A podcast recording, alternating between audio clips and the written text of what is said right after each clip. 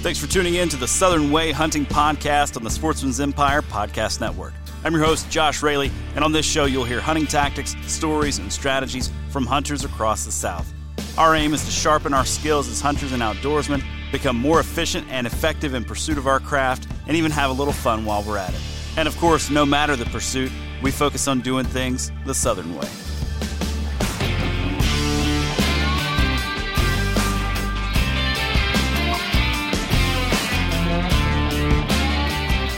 Everybody, welcome back to the Southern Way Hunting Podcast. We got a good episode for you today. I had Mr. Brandon Barlow back on. Now, the last time I had Brandon on, we talked all about using historical data to get on bucks. And I knew there was a lot of that conversation that we kind of left on the table. That was out of necessity. We were both pretty busy.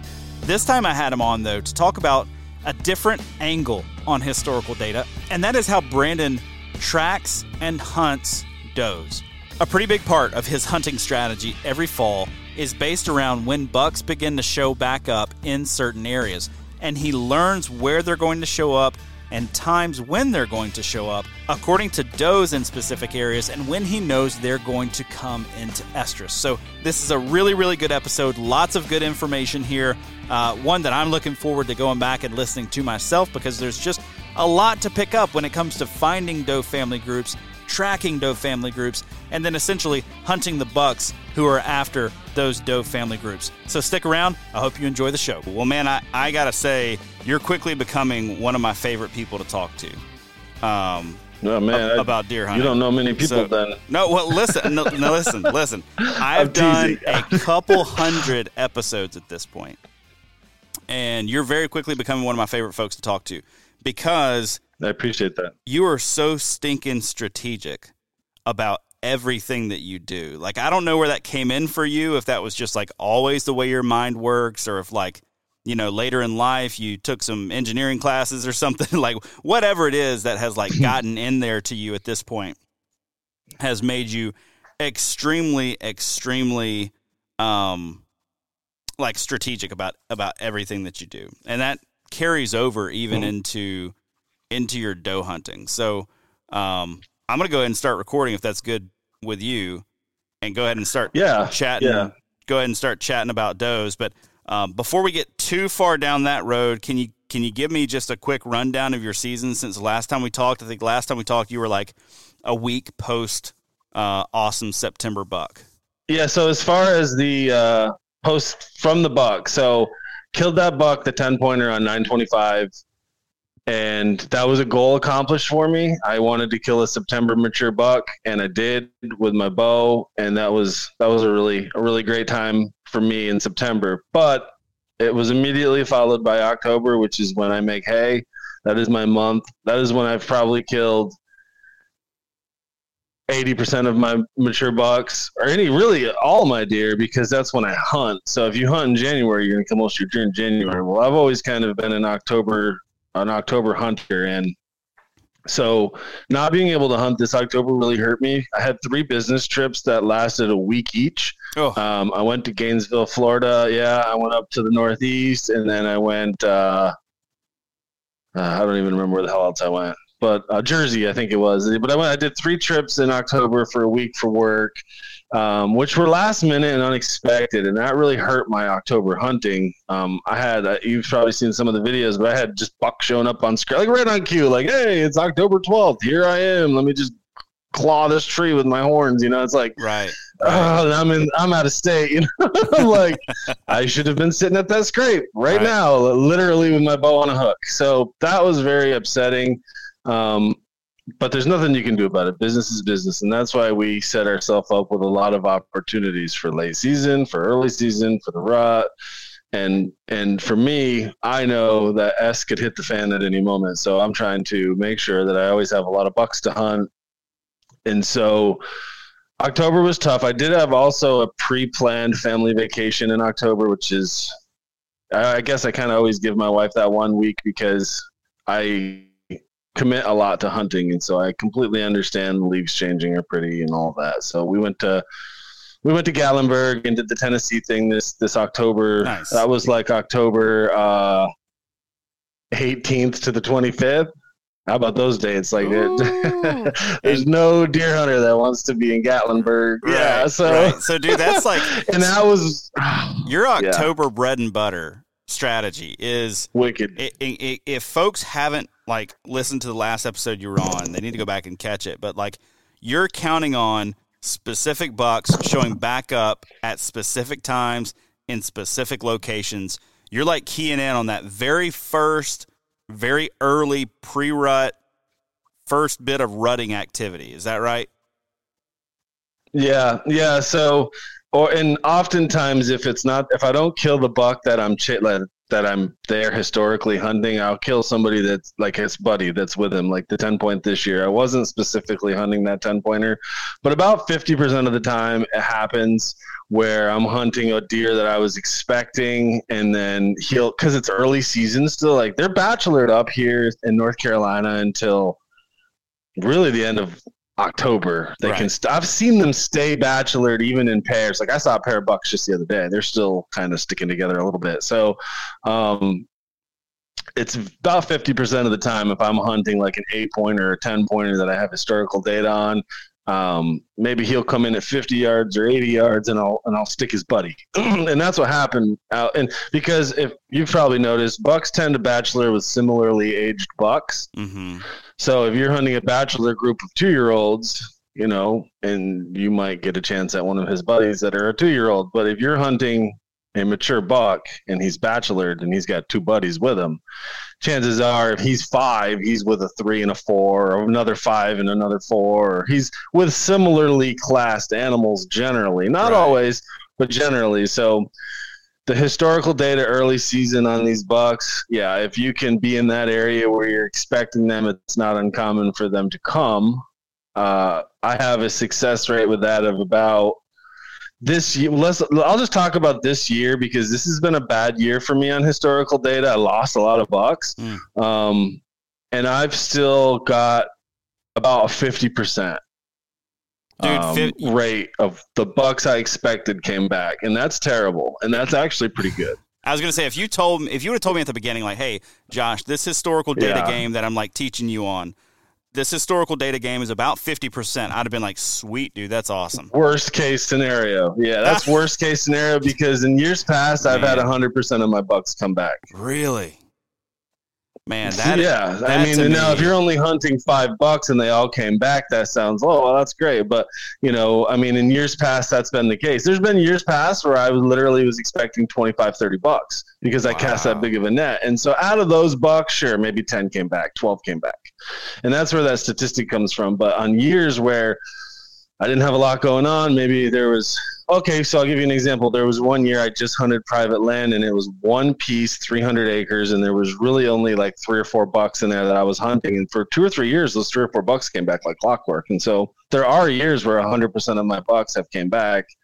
But I like to tell people 75% of the time, you know, um, but a lot of that really has to do with the parcel and the piece and the pressure and the predation and everything like that because right. um, in my spots that I hunt that are more urban, it hangs around 50 because I get a lot of vehicle accidents and there's just nothing you can do about that. Right. Um, and I got a buddy right now who's up in Long Island. He's looking at it too, historical data. And he's like, dude, every time I get queued in, this is the third year. My buck came back last year. He came back the year before. I was going to kill him this year and he's dead on the side of the highway. And I'm like, uh. like that's, yeah, you know, and that, that happens. So especially in a place like you know, urban area, Atlanta, Long Island. You know, these guys that are hunting these urban areas, and I do hunt a lot of urban bucks, and it happens quite a bit. And then even in the wild, um, forestation can displace animals, and you know, we talked about dogs and other things in the past. Oh yeah, yeah, for sure, for sure. So a lot can happen. Hunting pressure, people harvest these these deer too. So right, you know that right. So you've that's had tough them, when you expect yeah, it that's hard when you're when you're counting on them and kind of building your strategy around it. But I mean, mm-hmm. so this year though, like even sitting at fifty percent, like the strategy still worked. Like you still had a good number of bucks coming back. Um, you just weren't able to be in the stand maybe when you were uh, maybe when not when you should have been because I think you're doing the right things, right? You're doing family stuff, you're doing work stuff, like that's the right thing. But you weren't Yep. in the stand when Yep. you needed to be to kill the deer. Um, but the yeah, process so yeah, exactly. Yep. Yeah, what the season is is it's a series of opportunities, and you have to capitalize on them. And if you miss one, you got to move to the next one. You can't get hung up on it. So that's where having multiple bucks to hunt is key because as you know like we talked in the first podcast for anybody who listened to that i mean i had i think five or six summer bucks mature bucks in the summer that straight up just dispersed a couple got displaced by hurricanes and flooding and things like that. And then this fall had some dogs big pack of coyotes big pack of hunting dogs came through displaced a couple of bucks. And i know some guys will argue like dogs don't dogs don't um, really affect deer but they do. They do. I mean, you can't send 25 blue ticks through 300 acres and you won't see a fox for two weeks. So, so Right. you can't, you know, so that definitely affects them. And maybe they only move to the next ridge over, but it affects them. You're not hunting the next ridge over. So yeah. it might as well be 100 miles if it's 100 yards, you know? So Right. um, it That's right. affects them, period. And so, uh, because I, I've read some of these studies and uh, recently, especially where they're like, you know, hunting dogs don't affect deer and Mm. I think they maybe do. not in the grand picture on 10,000 acres. No, they, no, they don't. right. But and on I- grandma's 200, if exactly. 12 dogs come through and you're hunting Saturday, you're done. Exactly. And I and I think too, like know, a lot of those folks They'll come back. Yeah. Yeah, a lot of those folks are are building this this theory of like, well, dogs don't bother it. Like, you know, somebody came through and coon hunted last night, and you know, at our at our lease or whatever, and that didn't bother the deer. The deer were, you know, they're they're still there. It's like, yeah, but there's a difference between somebody came through and coon hunted last night with a couple of hounds, and you know, covered whatever section that they did, and number one, huge packs, like you said, of hunting dogs that are used to actually push deer. We're talking. We're talking deer hounds that come Trained. through trained Yes. deer hounds. But then we're also talking, you know, here in Georgia, we have a huge problem with wild dogs. You know, just dogs that are Yeah. feral, right? Yeah. And when you get a pack of feral dogs living on a property, you get eight or Terrible. eight or nine of them that run that property. They don't necessarily kill the deer. I've seen very few deer pre- like Nope. like actually dead, but they chase them for fun. You see it on your trail cameras all the time. And They if you've do. got those same eight or ten Yep. dogs running your 500 acres four days out of the week, three days out of the week, you're going to tell me that doesn't impact deer behavior? Come on now. Like, It absolutely does Like, because on. yeah, because it depends on your hunting style, right? But if you are hunting day walking mature bucks, then you're hunting them where they bed because that's where they are during the day. So, you know, when you think about like where a mature buck wants to lay down and catch a REM cycle, I mean, a lot of people don't realize that all terrestrial land mammals have to have a REM cycle every day. So, Mm, there's a brief moment in time that 20 30 40 minutes where you've probably seen tiktoks where like a guy or gal walks up on a buck and he like kicks it and the thing jumps up and takes off running.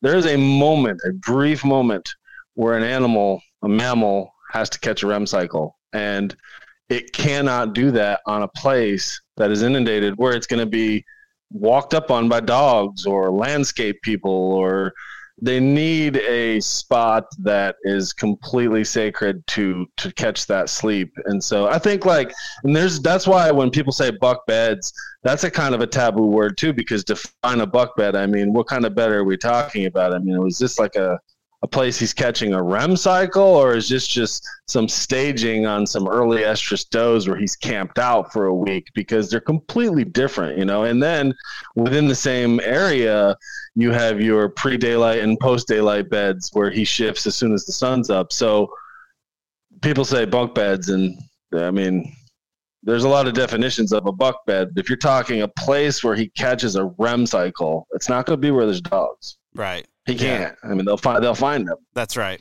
That's right. Man, that's really good. So, all right, let let's shift just a little bit now because I want to get into talking about does. And here's my thought process on the timing of of doing this podcast. Like guys right now, now there are some of some who, you know, the rut's not even close yet. Like they're they're they're thinking December, January, early February rut for, you know, parts of Alabama, Louisiana, Mississippi, like Florida. Like I get that. But at the same time, a lot of guys are either you know in the middle of the rut right now. They're they're sort of like peak breeding dates. A lot of the South is going to have that peak breeding date, you know, mid November on into like Thanksgiving time frame. So this may not be super helpful right now, but the the reason I want to talk about this right now is not so you can capitalize on it for this season, but so that people can start to capitalize on it for next season because now is kind of the time to start paying attention. Right? Like now's the time to start getting some of the intel that you like to use when it comes to uh, you know, not just tracking, but also harvesting the does that you choose to harvest, which you're really strategic yep. about both of those things. So, can you just start by giving me like a high level overview of Brandon Barlow's approach to does, doe tracking, and doe hunting in general, and how that relates to your overall strategy?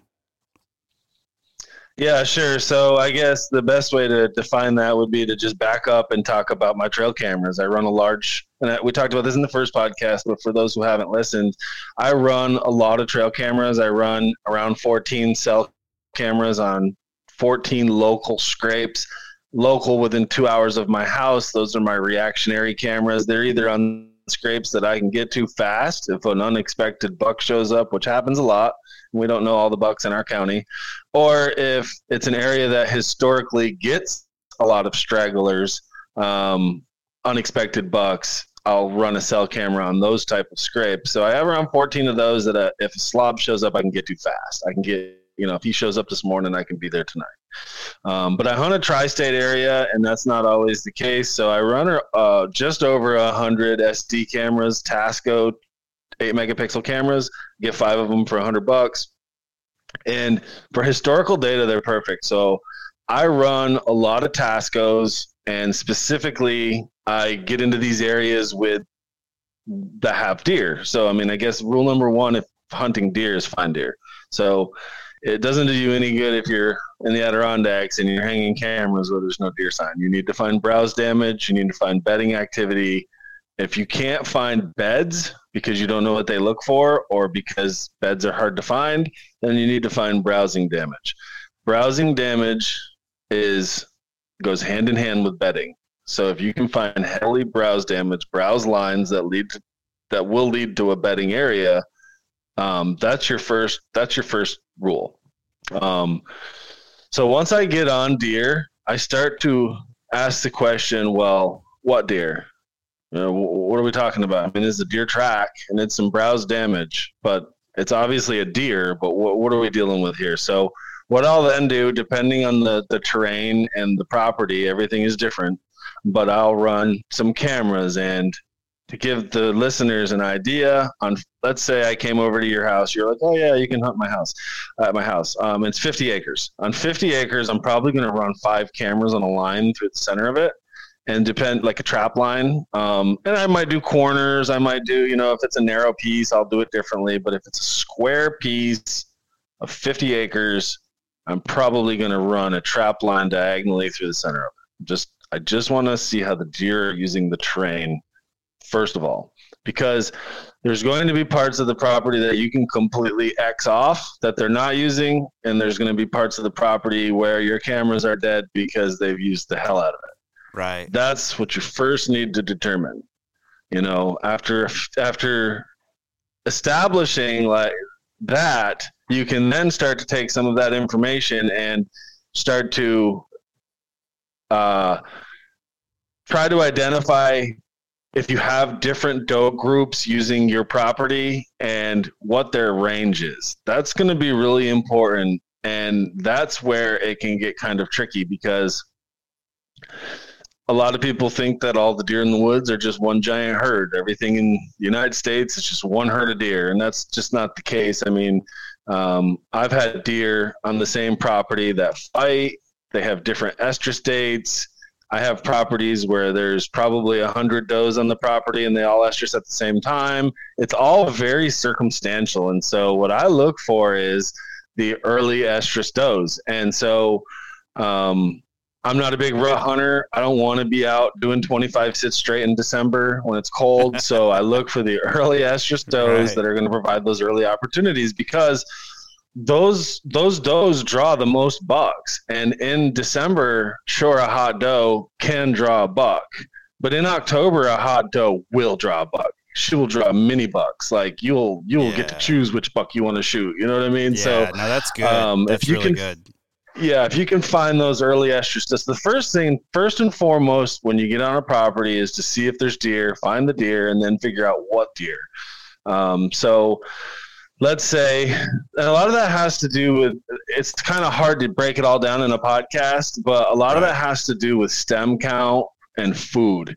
So in the adirondacks in a big wood situation does would be more nomadic. They would travel for food and that can make the whole situation extremely difficult because in order to really study does and collect data on them you have to be able, you have to be on them 24 7 and you can't get one pick a week of a doe and oh well i'm going to unlock this doe's secrets. Like you, you can't do that. You have to have hours and hours of footage every single day to see her behavior to see her you know when she's standing in a scrape tail cupping or when she's you know rub urinating in the scrape versus around the scrape and then there's it, when you run multiple cameras you can you, you, the data that you collect is more accurate. And I shared a post recently where a doe was rub urinating um, in a scrape and in front of a signpost rub and like laying in it because she was an early estrus doe. But then I turned around and shared another video where a doe was rub urinating and doing the same thing. And then a buck pops in the picture and he was an intruder. And it's like they do that when they're stressed too. So if I only had the one camera I would have just said, "Oh, there's another early estrus doe," and I would have documented that data as a doe that was, you know, acting um, like she was in heat, almost like a cat acts, you know. But in reality, it was a similar behavior for stress, and so you you've got to have your data points accurate. And so um, once you get into an area and you get on some deer, you I, I, hate to say it, but you really, unless you're going to sit there all day, every day and observe, you have to run cameras. Right. Um, and if you're not going to run video, you have to run more cameras because still pictures are limiting in what they can tell you. Uh, so let's assume you have an oak flat and a thicket on one side of your property, and there's a doe group living in there because there's year-round food, there's briars, there's acorns, and then on the other side of your property you have an orchard and a thicket over there and there's another doe group. Well, assuming that those two doe groups overlap, I would make a mock scrape in the center of them. And for me, how I identify that is usually within a week or two, you'll have a two does fight at your scrape. And if I don't have does fight in my scrape, I will generally kill the scrape and move it hmm. because I know my scrape is only servicing one doe group. So, like, I guess that's like one thing I would tell people. Like, look back right now on this season. Do you have any pictures of any does fighting in any of your scrapes? And like on video, you're not going to see it on still mode, and that's what I mean by still mode. But on video, like when you see a doe puts her head down and she like torpedoes towards another doe, she's like, you know, uh, another doe will run away. They don't always fight, fight, but you'll see the chase off, and um, if you don't have that, your scrape's not servicing multiple doe groups. Right. And right away there, um, that's not a good community scrape. So right, um, right. It just lessens your opportunities, right? It's not to say that it that a buck will never use the scrape. It just means that that's a lower act, lower activity hub than one with multiple doe groups using it. Well, that, but at this point, we don't really care about bucks because we're just thinking about the does. So, right, right what that really means is if you can find a scrape where two does are fighting, then you know the edges of those territories. So the first thing it. to establish is the doe's territory and find trying to identify a doe's territory. And that's what I meant by the food was if you're in a big wood situation like up in the Appalachian Mountains and you know, uh, let's say it's a bad acorn year and the, the deer have to travel, the does have to literally travel from residential neighborhood to residential neighborhood for bird feed or whatever. I mean, that it makes it really, really difficult, and that's why I, I do a lot of these habitat um, plans with like little micro food plots and hinge cuts and stump sprouts and stuff like that to keep does in a in a location. Um, because tracking them is a lot easier. So food is going to be the number one thing. So making sure you identify what deer are on your property, figure out the does that are in the same group. They'll get along. They'll groom each other. They'll clean each other. They'll bed together. They'll bed in a circle. They'll lick each other's ears. They'll um, the even with the spike horns and little four pointers and stuff in the spring and in the summer, they'll groom each other. They're in the same group, and then you need to so find a deer group, find its territories, that doe group's territory, find another one, find its territory. Those two territories will generally bump together that scrape location will will define the edges of those two territories. Um, and that's really what I do on on public land. I find a lot of those. I find I'll go in, I find some does. I'm like, okay, great. They, you know, I'll set a couple cameras. They're grooming each other. I'm right in the middle of their area. I'll move those cameras. Won't get any does. Move them back in a little bit. Maybe I'll get a couple of them once a week. I'm like, okay, that's the outer edge of their territory. I'm getting them on this oak tree twice a week, and that's it. Um, whereas some of my cameras, I'm getting they're dying. I mean, I'm getting all day long videos, so I know I'm in the heart of their bedding area. And then on the other edge of their territory, maybe there's a mock scrape where it butts up to another doe group because that's where I'm putting a mock scrape. And so identifying your does and their territories is first because without knowing that, um, it makes it really hard to to really do anything else. Um, right. And that's why doing the whole historical data thing in the mountains is a completely different game than here, um, where there's high deer numbers because it's a different strategy. You're purely using historical data, knowing you saw a big buck at Burger King last Halloween, so he's going to be back this Halloween. But there's no real strategy to tracking the does on a daily basis and, and documenting when they're coming hot and things like that. So um, in a big wood situation, it's a lot more difficult because of the range of a doe. Here, a doe has approximately a 10 acre home range, where back home it was like 200 acres. Right. So, right. Unless you train for the Ironman every day, it gets hard to track those when they have a huge range. You know, it's uh, yeah. versus here where it's really easy. And then more deer numbers, more deer numbers are kind of how I living in the South is how I found hunting the way I did because of the increased deer numbers.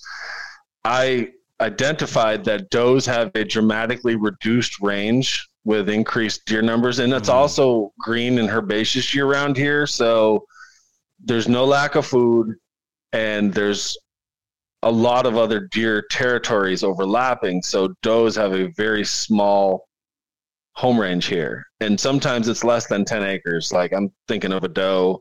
There's I think there's six of them in this group, and they live behind my house, and they don't leave three acres, right? Because it's just there's five different nuts dropping in there and all different kinds of stuff. So right, yeah. Right. So here in the south, it's a lot easier to key in on your does and to perform doe studies as far as um, yeah. And I've I've performed all kinds of doe studies. Like I've ran 23 cameras on a single doe before, so yeah, um, but just out awesome. of the essence of trying to figure things out, you know, I mean, not understanding how, because I didn't have anybody to tell me, well, how big is a doe's territory? When I started doing this like 15 years ago, I just thought deer were all nomadic. I had no idea that, you know, I thought if me and you live 10 miles away, I was thinking it was like ducks. I see a doe this morning, you'll see her tomorrow. Like they're just moving along. I thought they're right. purely nomadic animals. They back in the day, and it took all of this studying and all of this, all, a lot of these findings for me to realize that's not the case.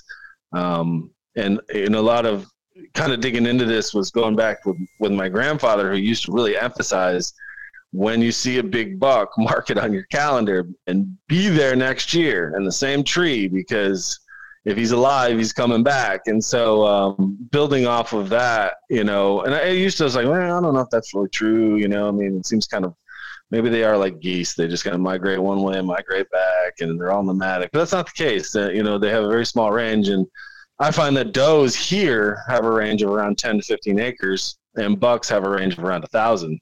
I'm right. getting pictures of bucks a mile, a mile apart, you know, but not not too too much further than that. Okay. I've got a piebald, a uh, couple of piebald spike horns that one of them ventured out a couple of miles this year, but um, you know, and it's when you talked, you were like, what, in our last podcast, you said you lost a buck and you got back on him. But I think if you run cameras in the same type of places, they're good places. Like when you lose a deer, they just turn up on another camera because the camera's in a good bedding area. Um, so for me, I think when you lose a deer, sure, he might be on some private guy's bedding area for a duration. But if you're in a vast country of public land uh, and you have cameras in these, you have a hundred cameras in, you know, 25 bedding areas. That buckle's going to turn back up on another camera. Right.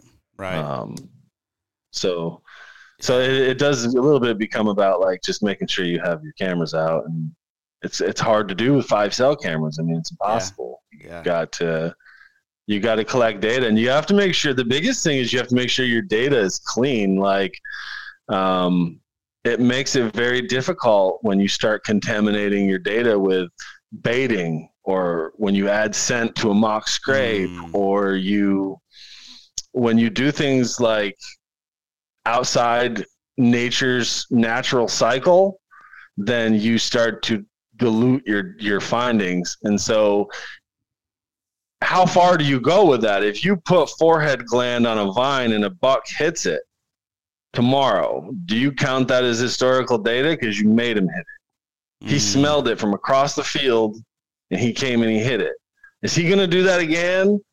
Or do you need to go make a, a natural scrape that he hits routinely on his own that he didn't smell from a thousand yards, that didn't pull him across the field? That, you know, so when you start to add bait and you start to add scent and you start to draw deer, attract deer unnaturally, you start to dilute your data and then and so a lot of the guys are like i can't believe you don't use like buck fever or any of that and it's i i know it works i mean i did a, a video a long time ago where i put some on the sidewalk and like 2 a.m a doe was rolling around in it and so i know that stuff works but i'm not gonna That's like crazy. hang a stand on my sidewalk like that's not historical data right. so right. if you really, really, really want to figure out the historical timing of the breeding of the deer on your property, you have to first know what deer are on your property. What's there? You got to know. You can't leave it up for guessing. A lot of the guys out west and stuff, oh, that's a bedding sanctuary. I don't go in there. No, you got to go in there. You need to hang your cameras high. You need to hang them in there. Put solar panels so you're not going in there all the time. Cut the top of the tree out, whatever you got to do. But hang some solar panels, face them south, get a camera in there, get it a couple of sticks high, and uh, do a while it's. But you got to go in there. You have to know the deer that you're hunting. First of all, like you can't leave any of that up for guessing. So you need to know your deer. You need to know their territory, um, especially the does because it's probably small, and uh, and then you can start to collect data. But it has to be real data. I mean, you can't call this meadow a doe's area if you have corn out there. Right. because she's going to come and eat the corn. And other does and her are going to fight and stuff. But that's not a natural fight over territory. When you see a natural fight in the woods that's two does establishing a territory line. And that's really important. Right. when you see two does fight over a corn pile that means nothing Mm. that means nothing. That just Yeah. a corn pile attracted a bunch of deer and they're fighting over it. It's not. It's it's not. It's not a piece of data that I care about. Versus when you see two does fight in the woods, okay, scratch a tree, drop a pin, hang a flag, something because this is a territory line, and this is money. Versus like two does fighting over some apples, that that means nothing. So. Right. So making sure your data is real data. You know, you didn't pull the buck to your scrape. He naturally came, and he's going to do it again. I think that's huge. Right. Let's start to talk about some of this data then. Um, you know, one of the things that intrigues me has been how you're tracking this um, this estrus data because, like you said, you want to key in on those first estrus does. Like as Mhm. soon as it's time for them, you want to be in there. You you want to you want to be there the day they go into estrus. Like you just want to you want to be able to time it. before. Yeah, Or, yeah, because the Bucks know that, right? Like they know it's coming, right? So, Yep. what are the details of the data that you're trying to pull from that help you to do that? So, here's where I'm at, man. I moved. I've got a 30,000 acre piece of public down the road, about 30 minutes, right? I want yep. to get in there and you know, first of all, I'm overwhelmed because it's 30,000 acres, right? Like it's it's huge. Um, and it's hard to get into. There's no in the off season there is no driving your vehicle in and around on this place. Like you've got to you're going to be hoofing it, you know, or or maybe riding a bike, but the hills are so steep, your yep. bike is basically useless unless it's an e-bike. So I've got to get in there. I've got to find an area to focus on. I need to canvas it. So I've got a lot of work to do. But then what data am I looking for coming on these cameras besides okay, they're fighting, but now I want to start to put together my timing plan for next year. How are you backdating or getting to the time frame that you want to be there? Yeah, there's a lot of different things. So it's a it's a compilation of data year round. So for starters, I run cameras 12 months a year because I don't like to just say, okay, this doe did this one time, so this is you take it to the bank. She's an early estrus doe. I need to verify and verify and verify and verify multiple different ways that she's an early estrus and and some of those data points are um, her body language. If it hits a certain time of the year, you're going to see her do certain things like tail cupping in the scrape, rub urinating in the scrape. You're going to see her shed her fawns. She's gonna she's gonna ditch them. Um, with that, it's the second time of the year that you're going to start seeing predators hit your scrape. Uh, early in the spring, I know you probably saw some coyotes and bobcats. They'll hit your mock scrape like right. June, May. That's because they know that those fawns are coming out of hiding and mom's taking them to the community hub to show them, hey, this is McDonald's, this is where we go. Well, those those coyotes and those predators will hunt those new fawns based on that. Well, there's a second opportunity for predators, and it's right now those fawns that were born maybe July or a little later and they're 50 pounds, 60 pounds, 70 pounds, maybe you got a little bit of deep snow right now. Um, those fawns that get abandoned for breeding are vulnerable. So another thing that I'll see is the second time the predators start hitting scrapes. I don't know if you saw a couple videos I posted recently, but the coyotes moved into one of my early estrus spots hard, really hard. I mean, there's probably 30 coyotes in there right now, and um, they've killed my cameras. The coyotes have killed my batteries. They they moved in there hard, and that's an early estrus spot. So I'm torn now. I don't know if I want to just go in there and just start shooting yotes or try to go in there and kill a buck. But um, those fawns uh, are very vulnerable in that location because we had a late season flood that knocked a lot of the grass down. We've also had a frost this year, which killed a lot of the grass, and now those uh, younger fawns are about to be abandoned for breeding. And a 60 to 70 pound fawn is pretty vulnerable to 10 coyotes. So right. um, especially if there's no grass to hide in. So uh, the presence of predators on your scrapes is a good one. Um, the body language of the deer is a good one. The body language of bucks you have to know the signs of the rut. And so on your property you're going to start seeing the sign the rut phases kick off the sign phase you're going to see your buck start hitting signpost rubs stuff like that. How those does interact is really important. So for example the doe i killed with my recurve she was still feeding in the fe- she was still feeding uh, on the edge of a field with acorns with her two doe fawns. She was still feeding with I think it was a doe fawn from last year who looked to be two or three who had a pair of buttonhorn fawns with her. Uh, that's why she was safe because of her button horns. But um, uh, so the fact that they were still all just happy go lucky feeding together indicates that they're nowhere near estrus and it's November 15th. That doe is useless to me. So I don't I don't care about a doe that comes hot in three more weeks. And so right. that's why I killed the other one because screw her. She's you know, I don't mean it like that. I really respect the animal and I'm grateful to have harvested her, but what I mean is screw her timing right. Because that's not yeah. doing me any good. Like if she's not even thinking like there was no chasing happening. The yearlings weren't chasing. They're all still feeding together and it's a november 15th or so. So if that's going to be the behavior you display you're completely useless to me for hunting the pre-rut and the rut. And so now you become an eater doe. Um, versus another spot that i have where i have heavy predators moving in I have a doe who's been like just rubbing and laying on a on a community uh, or on a uh, signpost rub. She literally has been sleeping at a signpost rub, rubbing against it, scraping around it, um, arching her. You know, when they do their rub urinating, you can tell by the arch of their back and how low they go. There's a there's a lot there. I would tell people to really study body language if you're going to deduce data from these cameras. Um, so body language, bucks, predators, those are all really important, and that's kind of in season in the fall what you're going to see and then you take all of that and you combine it with your historical buck sightings. You're going to have bucks that stage and show up prior to her estrus, and that's probably the the most fun way to tell. But it's also um, a really good indicator when you see the chasing happen by the yearlings. That's usually about two weeks before. You know, every four pointer in the woods is going to start chasing her around and being a terrorist and that's about a week or two before what you're going to see is her scrape go dry. Um, I'm just spitballing. There's a million things I look for, literally, but the just prior to peak estrus, scrapes dry up. You mm.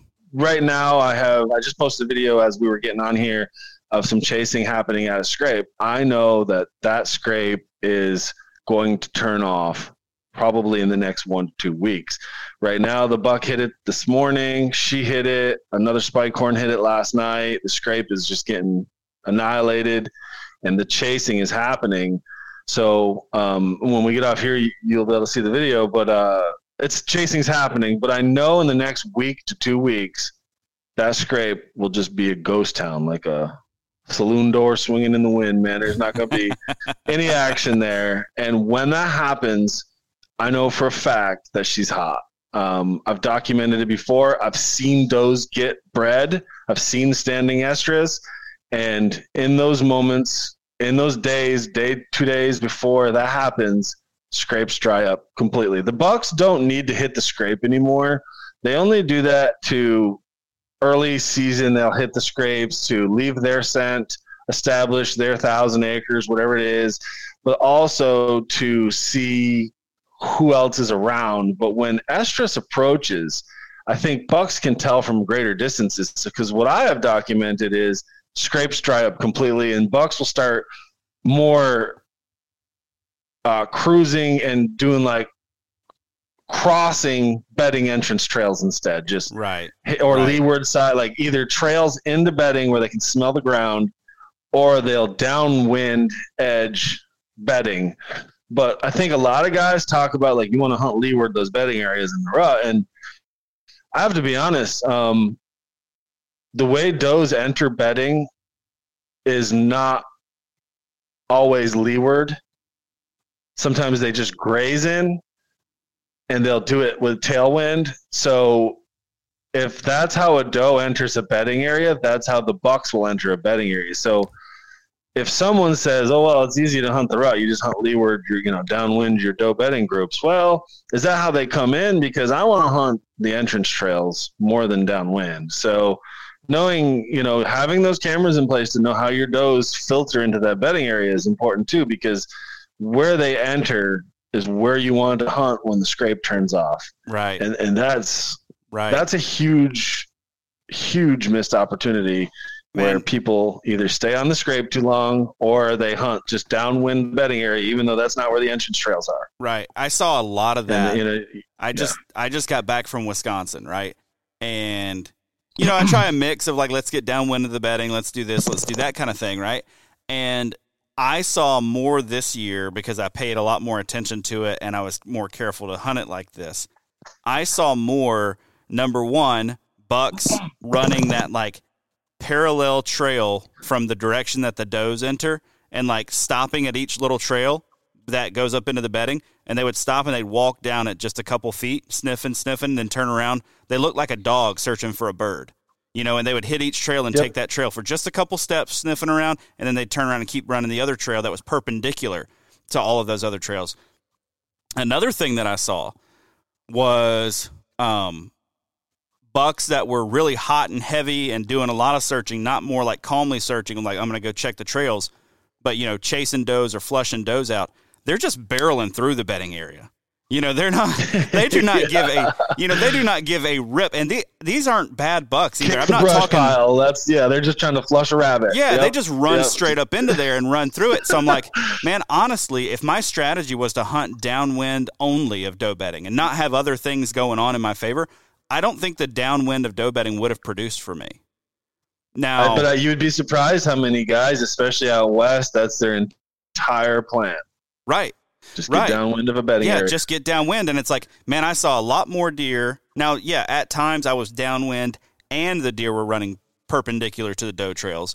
But I saw a lot of bucks just like, you know, come from pretty open timber, you know, cross like this little terrain feature that I was hunting specifically, and then just barrel off straight into the bedding. You know, they're not scent checking. Yeah. They're not doing nothing. They're just like, I'm getting in there and I'm messing some stuff up. Like I'm finding something. yeah, yeah. But I'm guessing that was south.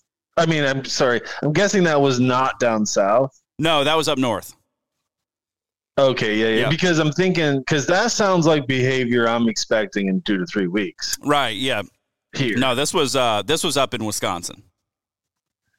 Yeah, see, that's the be. So that behavior you're you're talking about right there is is pretty much when eh, I'm out of the woods. If Yeah. I'm not tagged out, I'm pretty much just waiting for late season. Um, I hate the rut. I don't have a lot of places here to hunt it. When I was up north, I loved it, but we had terrain and funnels and pinches and stuff. But here, Right. it sucks. It's thick. It's herbaceous. It's green year round. There's no real terrain, and it's there's a million does. So you got what one mature buck per square mile, and you know forty five thousand does. Good luck. Uh, Yeah. you know, Not good odds. good luck picking the doe he's on. So right. yeah, the rut really is tough here. So I would rather, for me, what you're describing is peak rut. That sounds like. I Yep. mean, that sounds like peak rut, and Yep. that is that is a time where you just forget about all of this and you just enjoy the scenery. you try to sit in a nice, a nice, either a nice, like an interior opening in a thicket, like uh, Yep. you know, where you can get an arrow off, or you try to sit in a pinch where you can see a long ways with a rifle and and let one rip. But um, it makes it really hard to do any kind of strategic, calculated move. Where It really does. uh, once that starts to happen, yeah, because they just want to flush those deer up like kicking a brush pile and kicking out rabbits. They just want to run into that bedding area, and if they come in, if they go into the bedding area with some sort of you know conservative manner, they'll kick up a doe or two. But when they just run in there like you're talking about, they kick them all out. Like yeah. Yeah. they like right. all the deer just like holy shit, and they just explode. I've seen that a bunch of times, and that is that's when I really hate. Personally, that's when I really hate hunting, and I know everybody loves that, but it just it really becomes a game of luck at that point, and Right. I'm not lucky, so Yeah. You know I've never won anything, so like I don't like the run. so yeah.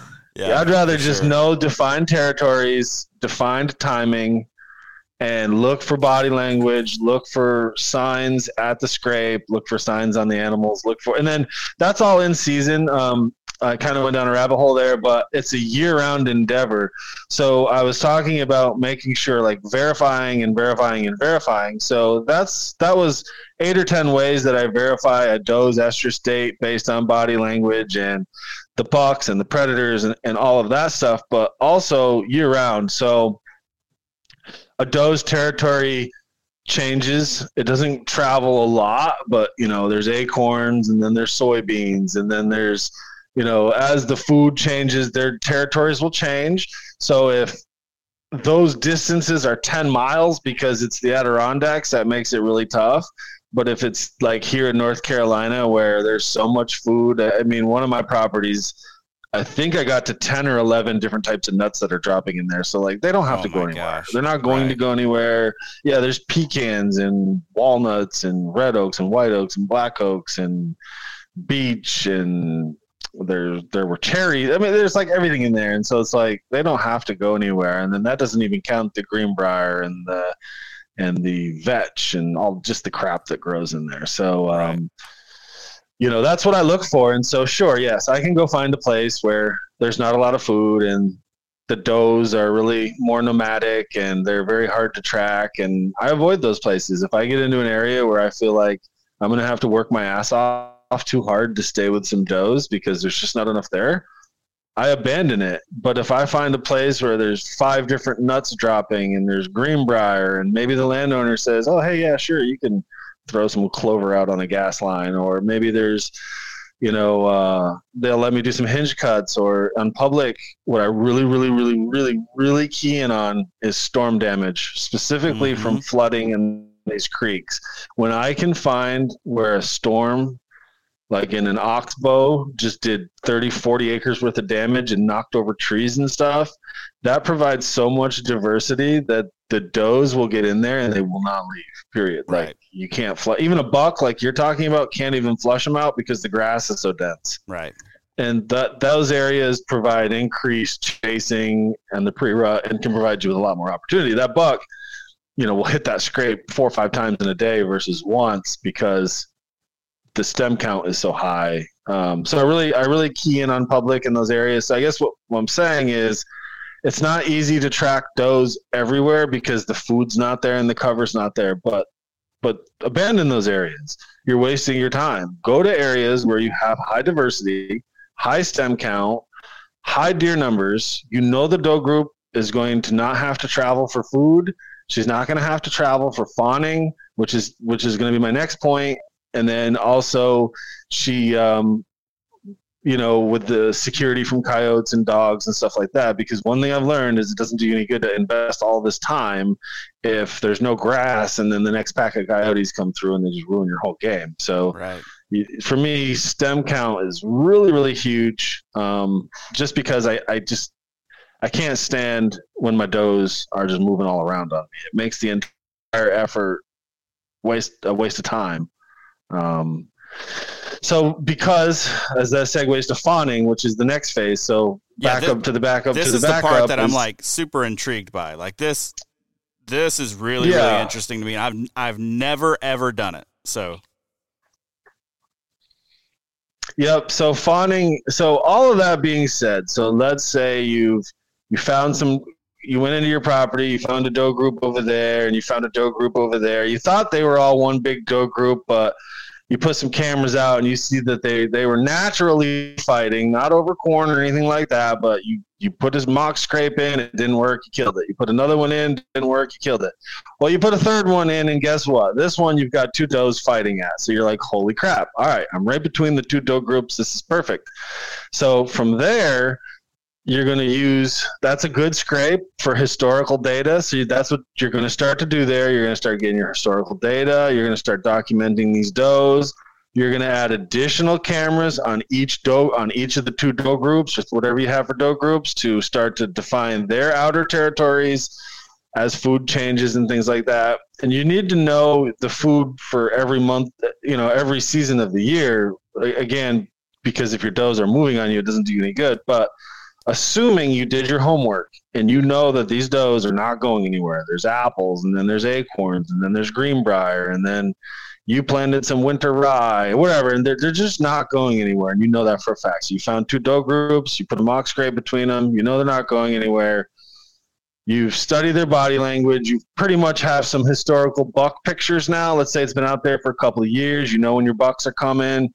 Um, you kind of went back, looked at some of your does body language. Maybe one of the does is, uh, you know, showing signs of being solo and showing signs of, you know, deep arching back, rub urinating, things like that. Whereas the other doe, maybe she's still eating with her fawns and, you know, not showing any signs of breeding. So you, you start to kind of paint a picture. Well, guess what? I might have one late doe and one early doe. It's starting to look like that. But the only real way to know it's not going to be buck pictures or anything like that. The real way to know, unless you see her be bred, um, is fawning. So, when if you spend enough time in the woods, you will see a doe get bred, but you can't do that all the time. It's very rare. I've only seen it a couple of times, and I live in the woods. So, I think you should. Fawning is going to be your easiest bet for nailing down estrus for me. So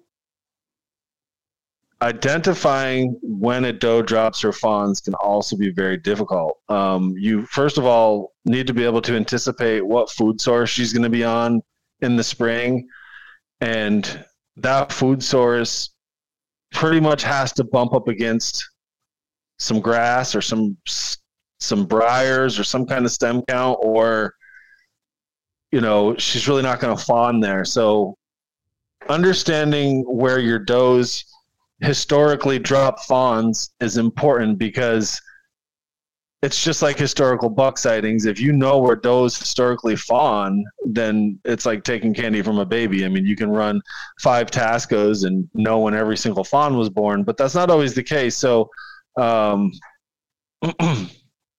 I think. Uh, sorry, I got a bunch of messages here in one short succession. Um, what?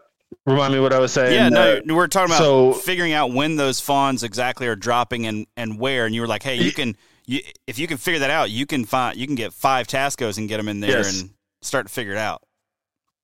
Yeah, so exactly. So it's all based going to be based on food. So um, a lactating mother requires certain things, and so you need to figure out what she's what she's going to eat right before she drops her fawns. And one thing I found is greenbriers are huge. Anything broadleaf, she's going to really key in on broadleaf but anything with new generation or regeneration or new generation. So if there's something new growing, she's going to key in on that for the nutrients. If uh, I used to call them stump sprouts, I guess today there's a bunch of guys calling them mineral sprouts. But uh, we used to cut down trees. And we found a long time ago with, with logging efforts that the does. How this started was years ago with logging efforts. We found that in the spring we would literally see does dropping fawns on stump sprouts. And so um, we pretty much learned maybe 10 or 15 years ago that they, they like them. We didn't really know why, but um, it's a big, a big effort. I use stump sprouts to uh, keying on lactating does, anything broadleaf that they can eat. This is a time of year they're really going to segue off of grass, off of nuts, any kind of old acorns that are still hanging around. Um, they're really going to be looking for the most nutrient rich stuff that's touching high stem count. So, uh, generally, that sounds great, but where do you find that? So, for me, a lot of times I make it. I mm. go out on public and I find these areas with storm damage where nature made it for me. It's another reason why I key in on you know last year's hurricane damage or this year's hurricane damage because I don't have to do the physical work, but let's say it's it's at your house and I don't have what I'm saying. I have to go in there now and I have to make hinge cuts. Hinge cuts are the biggest doe magnet in the world. If you make enough hinge cuts in an area, the does will fawn in them, especially if you add the stump sprouts and you have other natural broadleaf forage for them at that time of year. Um, but again, it still comes down to the amount of cameras you run. But knowing that that doe has a short range, you're really only trying to hone in on an, on an animal that has a 10 or 15 acre range, especially here in the South. So that doesn't require a whole lot of cameras. And so that's where I go more to uh, food cameras in the spring. And I'll see a pregnant doe hit my food, whether it's you know, guys bait and do supplemental feeding if you don't have the ability to stump sprouts or hinge cuts or you know plant a broadleaf like soybean. But you can find uh, on food you should see your does come in in the spring. They're going to come in they're going to be pregnant and then you're going to see them tom- uh, tomorrow and they're not going to be pregnant you can tell when a doe drops a fawn i mean she looks significantly different after dropping a fawn she's much smaller so that kind of goes back into what I was saying. When you have does that you can identify in the last podcast, it makes life a lot easier. I love more than anything when I find a doe that has a distinguishing feature because um, I can tell her from the rest of the crowd, and it makes right. life a lot easier for me. But um, but food cameras in the spring, and where food where their preferred food in the spring, generally something broadleaf, is up against thickets and grass is generally where they'll, where they'll do their fawning. Um, and I'll run, you know, five Tascos on 10 acres on that doe group, on that doe, and I'll see two or three of them drop their fawns. And I'll have a good idea, you know, when those fawns were dropped based on a number of things, but they'll pass my camera pregnant and then they'll pass my camera not pregnant. I've seen them drop their fawns on camera. Um, I've seen a doe disappear, and seven days, eight days later, she returns with a fawn following her, and you start to put together some auxiliary data like you know that they stash their fawns for a couple of days and um, uh, generally it takes around 12 hours. They'll lay down and they'll have their fawns then you'll see the doe and then you won't see the fawn for up to a week i find two to three days and then the fawn will be behind the mom. But so just again reading the body language and, and reading what you see on your camera and watching pregnant does until they're not pregnant and then also seeing those fawns for the first time. When you see the fawns for the first time that's a good indicator once you've watched them long enough you know a fawn that's a day old from a fawn that's a week old period i mean right one looks right. one's fuzzy looking and he has wobbly legs and the other one can jump four feet in the air right well that was going to uh, be my, after about a week they're pretty wily that was yeah. going to be my next question is like when you get a fawn on camera like I I am probably personally not very good at telling how old a fawn is yet, right? If I'm getting a fawn on camera, like you know, and it's it's what I would consider early to maybe to be getting a fawn, like or maybe you know on the on the earlier end. Like, how old are you considering? You know, if you just got a fawn on camera for the very first time, like typically, are you going to say, oh, okay, that's that's two days to a week, somewhere in that range? I missed a I missed a bunch of your question, but I think you were saying basically how do I age a fawn once I've seen it, excluding the obvious, which is if you see an April fawn, you know it's an early doe, or if you see so there's going to be the obvious benchmarks, right? So if you see a fawn in April or say before May 15th, because you're in the South now, like you're going to see that. Right. You're going to see um, April to early May fawns, then you know for fact those are going to be your late October to this time of year breeders. Those are the does that now now you've seen that fawn drop. Let's say May fifteenth. You've done the math. You're like, okay, holy crap, you know, October thirtieth or whatever. I'm not in front of the calculator, but let's just say that you know the math works out to October 30th. So then you're like, okay, so that lines up with what I found with the chasing, and that lines up with what I found when she ran her fawns off, and when the coyotes showed up at the scrape, and that lines up when the big buck started passing my camera, and that that lines up with 7,000 things that we we talked about. That you know all the signs that point to have now been confirmed finally with a May 15th fawn drop because she disappeared for seven days and came back and a fawn was following her and it's may 25th you know so um, that type of thing you know is an early fawn if you start getting into let's say july is where it gets hard because when it's july you could have a fawn that was born 10 days ago or 25 days ago and that can be pretty tough especially because now the soybeans are tall and everything's tall and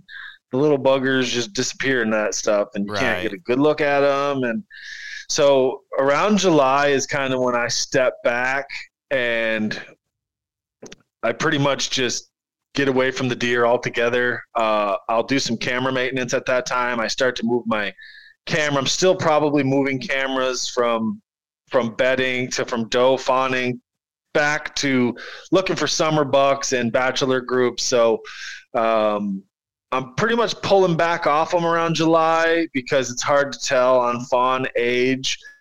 But as soon as August rolls back around, you're back in business again because um, there's a couple of ways you can tell when August 1st approaches.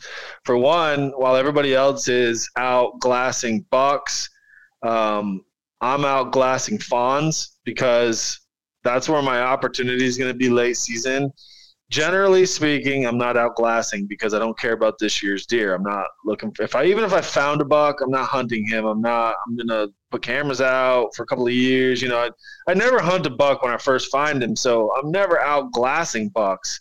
It would be it would be pointless for me to. I mean, unless I found like a booner or something in my neighborhood, of course. Right, right. That would never happen here. So um, I I don't glass in the summertime unless I'm glassing fawns. And what I'm looking for in August, August 1st, is those fawns that have either lost their spots or they've almost lost their spots. And that's going to be on a bell curve compared to everything else. So when you look out in a field and you see a bunch of spotted fawns, cool.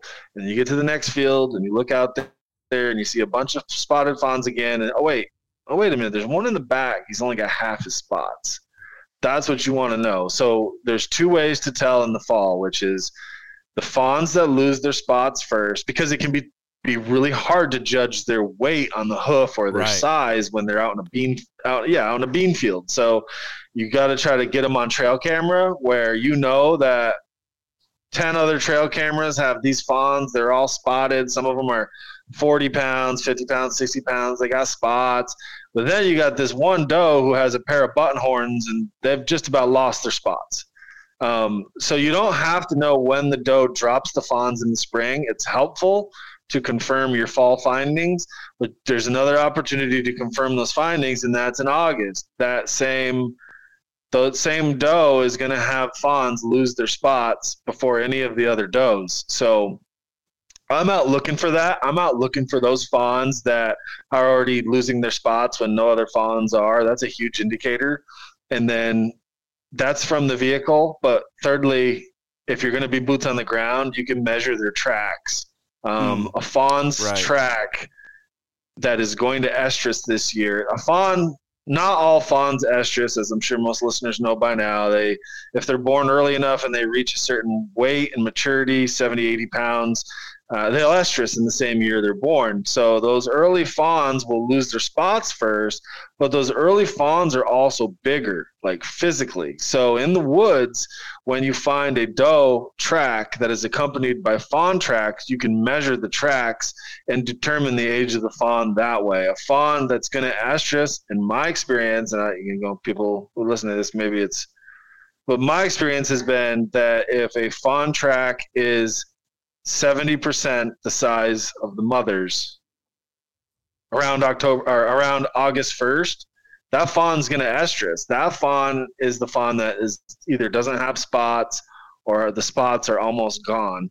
And I've proven that a million times. I will go out and I will follow deer and deer tracks and I'll see little little fawn tracks. You know, maybe the mother's track is two and a half inches and two inches, maybe two inches wide, and the little fawn track will be, you know, an inch wide. And I'm like, nope, three quarters of an inch wide, an inch wide, inch and a quarter wide. Nope, nope, nope, nope. then I'll go out and I'll glass up a fawn that has almost no spots. And I'll walk to the back of the field and I'll see the, the mom's track is two inches and the fawn's track is an inch and seven eighths. I'm like, yep, mm. that, that, you know, if it's more than 70%, that is an old fawn. That fawn is going to, is going to estrus. So, um, measuring the tracks is a way to age fawns that you can't physically lay eyeballs on. I, you'd have to do that in soybean fields sometimes because they just disappear in there and they live in there, and there's really no way to glass them up and tell if they're losing their spots yet. So right. um, you have to physically go out in the bean field and just find a doe and fawn tracks and just see around August 1st and just see how big those tracks are. If they're, you know, 50% or less her size, that fawn's not going to estrus. Um, but if it's you know they're big tracks, 80, 85 percent of her track, then they're absolutely going to estrus And if you could see that fawn, it wouldn't have spots at that time, or they'd be almost gone. So there's a couple of ways to kind of back up the backup for the backup, if that makes yeah. sense. But yeah, well, um, and the, the all more of that is in an effort to reconfirm what you're seeing in the fall. Right, and that's what I was going to say. You like know, the more of this you have, like you're stacking it all together to where now you're able to make some pretty reasonable conclusions at the end of like, hey, all yes. of these things add up. Therefore, you know, this doe group is probably going to be my priority doe group that I need to get dialed in on. Yes, and so that's how I plan my hunts for the year based on that timing. I plan my sits at those scrapes at those times pretty much only. And I have enough of these spots where I don't hunt them twice. I mean, like the spot that I killed the 10 with my bow in September, there was the eight that I was hunting with him, seen him with my eyeballs, and then a mystery buck also that I didn't see a mature buck with them. Um, I haven't been back there, and I probably won't because that's a sanctuary spot. Back to the word sanctuary, where I don't go in there and pound that spot like that. I know what weekend to hunt it. I make sure I'm there. I'll be there next year. Hopefully, I'll get a crack at that eight. But for me, I have a lot of those spots. So like this coming Saturday, I have a spot. I would never go hunt that island where that eight was this coming Saturday because it's going to be, you know, around 11, 20. I'm expecting a buck on another scrape from last year.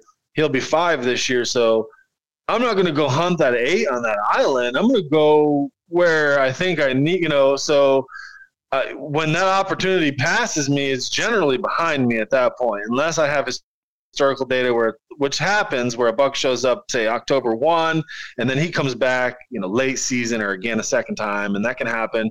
But for the most part I had one crack at that island. I killed a buck in there and I'm out of there until next year. It's I very very dedicated I'm very dedicated to historical data in that regard. I do some reactionary hunting where I you know I'm getting to that point this year. I'm getting desperate where I'm just going to have to go find hot deer sign and set up on it because um, I'm really just seeing a lot of three year olds and I'm getting discouraged locally here. But Maine didn't work out. We didn't talk about that, but that was a debacle. And so, you know, I, I think I've had a good season on paper. I've sat six times and killed three deer and a hog, but I feel like I'm getting my teeth kicked in, so I'm I'm about there. So, uh, uh, but, but yeah, I'm not going to go back to that island and just hunt for the sake of hunting. I guess if that makes sense. Right. I it's not a high odds sit that way, you know, and that's really what I seek out is to have a lot of these spots, just tons of these types of spots where it's a high odds sit once or twice, and then forget about that spot until next year. Just right on to the next. Right. Because you, I think a lot of people eat tag sandwiches by over hunting spots. Oh, for sure. Man, so, that is. So that I do the opposite. Totally I get true. a lot of spots and I hit them once, and that's it. One and done. Maybe well, Old Man Earl. I sat on Old Man Earl three times, two, two or three times this year, and uh, he's dead to me now. I'm, I'm over him. But uh, he, you know, he, for the guys that don't know, and the gals that don't know, he's just an old buck I found. He's got big bases, but he doesn't have a great rack anymore. But he's an old animal, and he didn't get that old for no reason. I've sat on him a couple of times, but that's a good example of a buck that Eh, you know, he's old news to me now. Earl's. I hope somebody else gets him because the biggest takeaway I think is for people is to just move on, have a right. lot of bucks, have a lot of historical timing, a lot of expected showings, and just move on, move on, move on. That way, every hunt's a first hunt. You know, you always hear these guys, these like these pros talk about like the first hunt's the best hunt.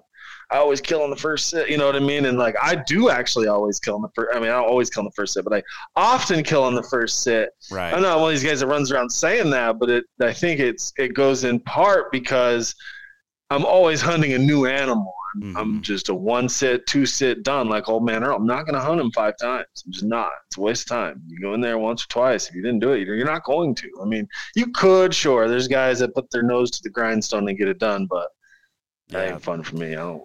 No, I don't man, like that. That's tough. About two more That's sits on Earl and I'll quit. yeah, yeah, for sure. Well, man, look, we've we've yeah. been going for about an hour, but dude, this has been incredible. Uh, you have a standing invitation, man. Anytime you want to jump back on the show and talk deer with me. But uh, for folks who maybe didn't catch our last episode or don't know where to find you, where you where would you send them? Check me out on Instagram. It's going to be the only place I'm really sharing any any real content. It's uh, Carolina underscore Reaper three one five on Instagram. Um, not really doing anything anywhere else just yet, but yeah, yeah, I appreciate it, man. Uh, just for the listeners out there, find the rut party, write it on a calendar, and make sure you're there next year. It's a lonely, it's a lonely sit when you're in the woods and nothing's happening this That's time right. of year. So that's right. Um, for the for the people who maybe are struggling, leave. You know, I know it sounds funny to say leave the weapon at home and grab some cheap cameras, but but do it. Go walk, find the deer, find the rut sign, find the rubs, and hang some cameras and mark it on your calendar where they were for next year, and go back and hunt this time. It's because right now when you set up on hot sign, you're hunting yesterday's buck, and that's no fun. Right, right, and man, yeah. those Tascos they are workhorses for the money. Like if you're a guy, it's like I want to buy they some are. trail cameras, yeah. but I don't know what I should get. Man, go spend thirty bucks on a Tasco, and you will not regret it. You won't. Yeah, even buying them singly, they're under. Yeah, they're like twenty nine ninety nine. Yeah, It's a great deal. And I have one that has, I have one that rattles. It has buckshot in it because somebody shot it, but it still works. That's awesome. it should be a Tasco commercial. Yeah, for sure. Yeah. For sure. Well, cool, man. Thanks for coming on the show. I appreciate your time. Yes, sir. Likewise. That's all for today's episode. Thank you so much for tuning in. If you dig this show, please go subscribe to this podcast wherever it is that you get your podcasts. And if you can leave us a review, I would really appreciate that. Until next week, let's keep doing things the Southern way.